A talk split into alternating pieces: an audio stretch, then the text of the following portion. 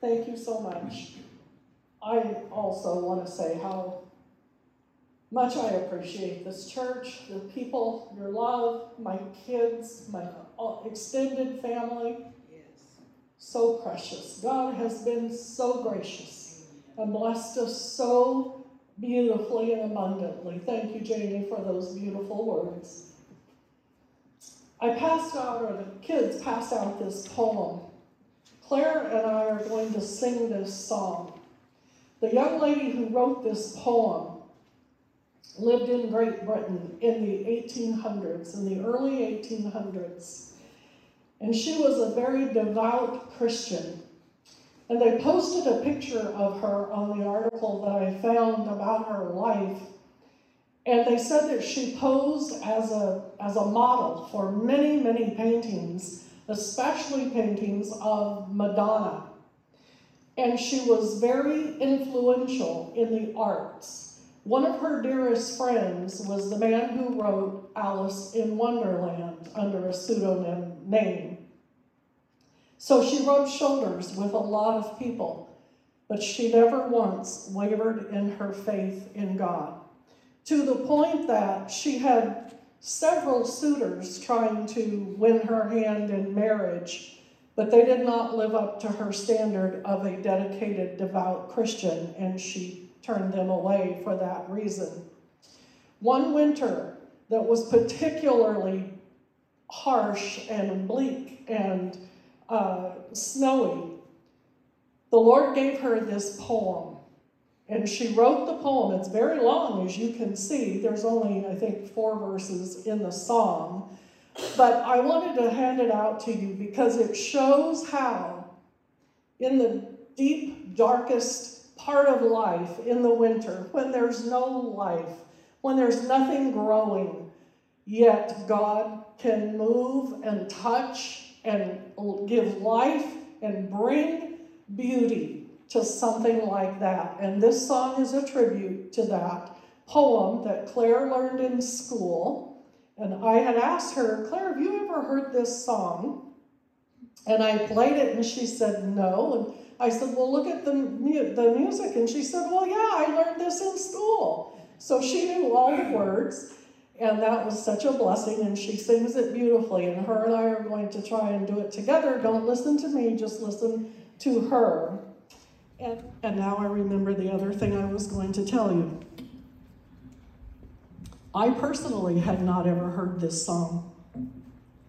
And about a month ago,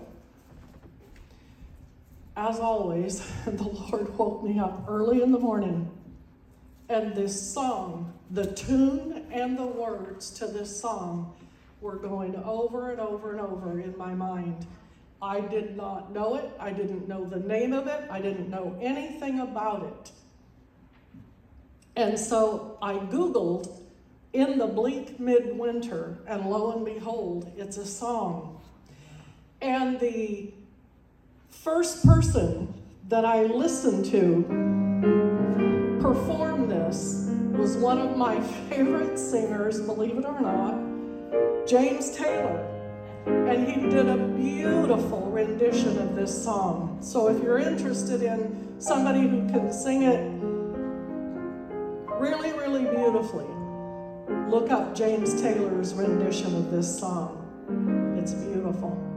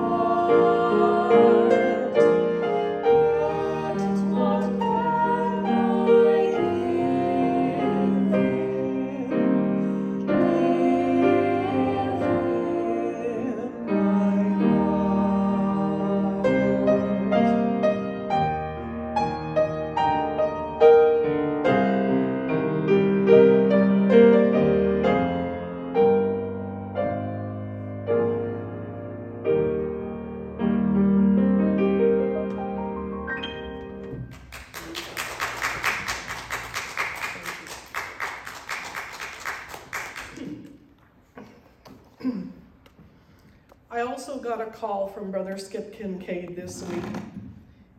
Bless his heart. He wants to be here so badly, but he can't come by himself, and Darren hasn't been able to uh, come with him. But he said to tell the church how much he appreciated the offering that we sent. And he said, Nobody but Campbell has remained so faithful in the giving since COVID hit. And he said that we give as though he were here, even though he isn't. And it blessed him so much. So I wanted to pass that along to you. It was beautiful to hear from him this week. I want to look very briefly at a foundational aspect about the birth of Christ. We talked about the virgin birth and many other things, but this is about the sonship of Jesus, the Son of God. And believe it or not, there are lots of differing opinions about this. Many who don't believe that Jesus is and was and always will be the Son of God, but I certainly do. and, and You'll catch up with me here in just a minute, where I'm going to cover quite a few passages of Scripture. The first one in Luke chapter 1, verse 30 through 32, Gabriel is announcing the birth of Jesus to Mary. And he says in verse 32, He shall be great, and he shall be called the Son of the Highest, or in some versions, the Son of the Most High. And the Lord God shall give unto him the throne of his father David. We know Jesus is of the lineage of David. And this is not the first, nor certainly the only mention that the child would be called the Son of God. And if you recall, at Jesus' mock trial, what did they catch him on? That he said he was the Son of God, and that's why they persecuted him. And if you would turn to Psalm chapter 2, we're going to look at an incredible passage of scripture in this very, very prophetic chapter of Psalm. Verse 8, excuse me, verse 7. We'll start with verse 7. I will declare the decree. The Lord hath said unto me, Thou art my son. This day have I begotten thee. Ask of me, and I shall give thee the heathen for thine inheritance, and the uttermost parts of the earth for thy possession. And skipping down to verse 12. Now kiss the Son lest he be angry and you perish from the way when his wrath is kindled but a little.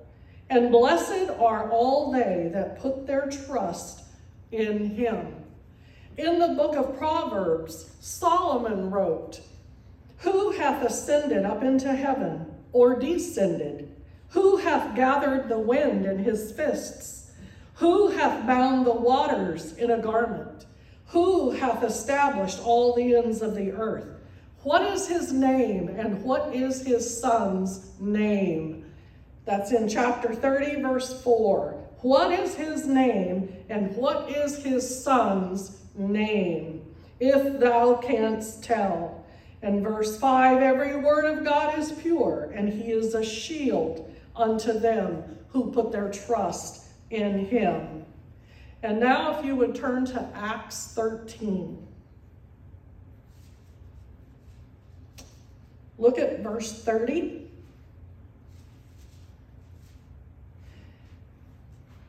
But God raised him from the dead, and he was seen many days of them which came up from Galilee to Jerusalem, who are his witnesses unto the people.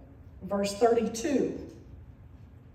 And we declare unto you glad tidings, how that the promise which was made unto the fathers, and we read one instance of this promise last week in Isaiah 7:14, when the Lord said, Therefore the Lord himself shall give you a sign. Behold, a virgin shall conceive and bear a son, and his name shall be called Emmanuel. In verse 33, God hath fulfilled the same unto us, their children, the Father's children, the ones who have gone on, in that he raised up Jesus again. As it is also written in the second psalm, which we just read, Thou art my son, this day have I begotten thee. You all know I've said it a bunch of times. I just love it. I get so excited when one passage, one uh, testament substantiates the, the content of the other. And this is a perfect example of Psalm 2 stating this is my son in whom I'm well pleased, and this is my begotten son this day. And it is quoted here again in the book of Acts, of all places, when Paul is explaining who Jesus is. Thou art my son, and this day have I begotten thee. I looked up the word begotten, and there were three definitions that really rang true here. One is to bring a child into existence by the process of repro- reproduction, to give life to, to bring into being, and to bring into the world. Two, to give rise to, to bring about, such as success begets success. Number three, to cause to produce as an effect. And I just love that application of the definition to the birth of Jesus Christ. God caused so that the effect would be salvation for all who believe. And the purpose for which he sent his son, so beautifully stated in John 3:16, for God so loved the world that he gave his only begotten Son, the one he caused, and the one that we can live for because he lives, that whosoever believeth in him should not perish, but have everlasting life. For God did not send his Son into the world to condemn the world, but that the world through him should be might be saved. And the purpose didn't even end there. Because in Paul's message to the Galatians, you remember that he certified to them that the message that he was teaching them was from Jesus Christ himself. He didn't learn it in a book, he didn't hear it from somebody else, but the Savior of the world, Jesus Christ, gave him the message himself by revelation of Jesus Christ. So in Galatians 4, verse 4, it says, But when the fullness of time was come, God sent forth his Son, made of a woman, made under the law of Moses, to redeem them that were under the law, that we might receive the adoption of sons. And because you are sons, God hath sent forth the Spirit of his Son into your hearts, crying, Abba, Father. And wherefore thou art no more a servant, but a son. And if a son, and then an heir of God through Christ. The end result of the purpose for which God sent his Son, that we may be heirs of Christ heirs of God through Christ and his death on Calvary. It's hard to talk about the birth of Jesus without including the reason he was sent and the reason he came, which was to be the sacrifice for our sin. Aren't you so thankful for this Son this Messiah, this only begotten of the Father, who took off his priestly robes in heaven and he laid them down. And the Bible says that God clothed him in humanity so that he became humanity with us to be our Savior and High Priest. Thank the Lord. And for the purpose of uniting those redeemed as sons who bear the Spirit of the Son of God in us, so that we can cry, Abba, Father. Will you stand with me and we'll pray this morning? Father, we just come so humbly. We come, Lord, feeling so small in the whole plan. Oh God, your whole plan for the world. We only see little teeny tiny puzzle pieces, but you see the complete picture when it's all finished and done. God, we thank you for making a way for us, that it put on humanity to be like us, that we could accept it as a gift from God. Oh, but you didn't leave him there, Lord. You took him back and you received him back, Lord, carrying his blood that he shed back to the throne of God. And you seated him once again in his glorious divinity, Lord, to be Jesus Christ forever and ever. How thankful, oh God. Again, how small it makes us look and feel in your whole scheme of things. But we're so grateful that you saw down the road, Lord, that you saw us in the puzzle. You saw us as a little minute part of your whole plan and picture. And we're so grateful and thankful to be celebrating this day, the birth of your given, your begotten, your only Son, Lord Jesus. We love him and we cherish him. And we thank you, Father, for sending him to us. And we just ask today, Lord, that the light of Christ, oh God, would be in each one. Lord, that sits here and hearing this message today, but all those who are away, Lord Jesus, that you would spark that light today that others may see them. And Lord, I pray that if you if there are others who are alone today, Lord, and have no one to be with them, God, I pray that you wrap your arms of love around them, especially. Lift their load, Lord Jesus. Make it a lighter day for them today. God, give them peace. Give them peace, oh God, and let them know that you're there and they're not alone. Oh, thank you, Jesus. Be with us each, Lord, as we go from this place to proclaim the birth of our Savior. In Jesus' name we ask all these things. Amen and amen. Hallelujah.